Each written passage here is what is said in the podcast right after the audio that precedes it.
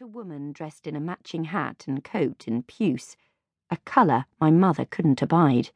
Nobody can wear puce well, she said, or orange. Chin high, I took my place in the lawyer's benches. I couldn't help it. I still felt a surge of adrenaline and pride each time I defended a client. This was my arena. This courtroom with its scratched oak surfaces and seats upholstered in tired green leather. The ticking of the institutional clock, the rustle of papers, the scratch of a nib, and male murmuring were the background noises against which I was used to pitching my woman's voice. Three years ago, my greatest challenge would have been to apply for an extension in licensing hours. Now I had my own portfolio of clients and had grown successful at pitting my wits against even the most intransigent police prosecutor. And I had a reputation here. The chair of the bench raised a sardonic eyebrow when he saw me, and the woman on his left, who was sporting a rather dashing buckle in her hat, had a sisterly gleam in her eye.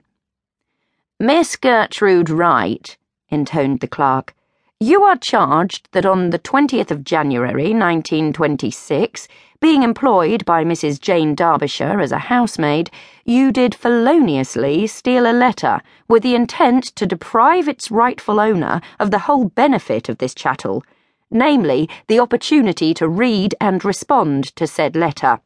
Do you plead guilty or not guilty? Gertrude clung to the front of the dock, fixated by the sight of the woman in puce, who was taking notes in a very small black leather bound book. Mrs. Derbyshire, presumably. I stood up. Your worships, before my client makes her plea, might I be allowed to address you? The chairman sighed theatrically. Miss Gifford, why is it that whenever I see that you are the lawyer acting in defence, my heart sinks to my boots? Acknowledging his quip with a swift smile, I said calmly, I wish to make an objection to the indictment. I want to show you that technically no crime was committed. The point is, the letter concerned Miss Wright herself and was asking for a character reference. This surely aggravates the offence. The regard of the woman magistrate was warm and intrigued. My client was in such great fear of her mistress, Mrs. Derbyshire, I continued. She dared not tell her that she had applied for a new position. When a letter arrived postmarked Ealing, Miss Wright lost her nerve. Her intention had been merely to hide the letter but as she found herself alone in the kitchen, she very foolishly threw it into the stove, thinking that she would rather lose the chance of a new job than risk the letter reaching Mrs. Derbyshire. All eyes swivelled from the heavily powdered face of Mrs. Derbyshire, who gave the chairman an aggrieved stare, as from one well heeled householder to another to the defendant, who obligingly cradled her injured hand and made a fruitless attempt to suppress her sobs.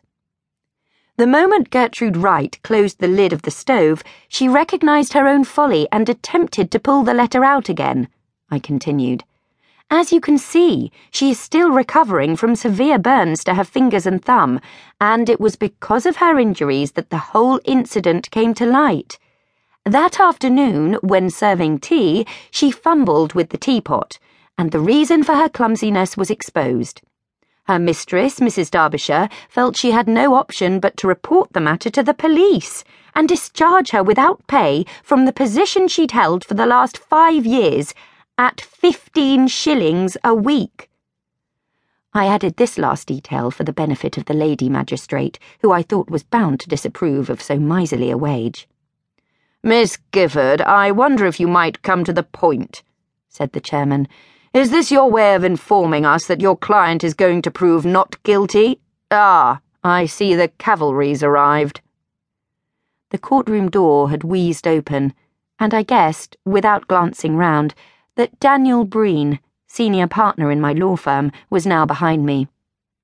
The bench threw him comradely smiles over my shoulder, and there were the distinctive sounds of him flipping down his seat and unscrewing the lid of his pen. I am going to be very frank with your worships.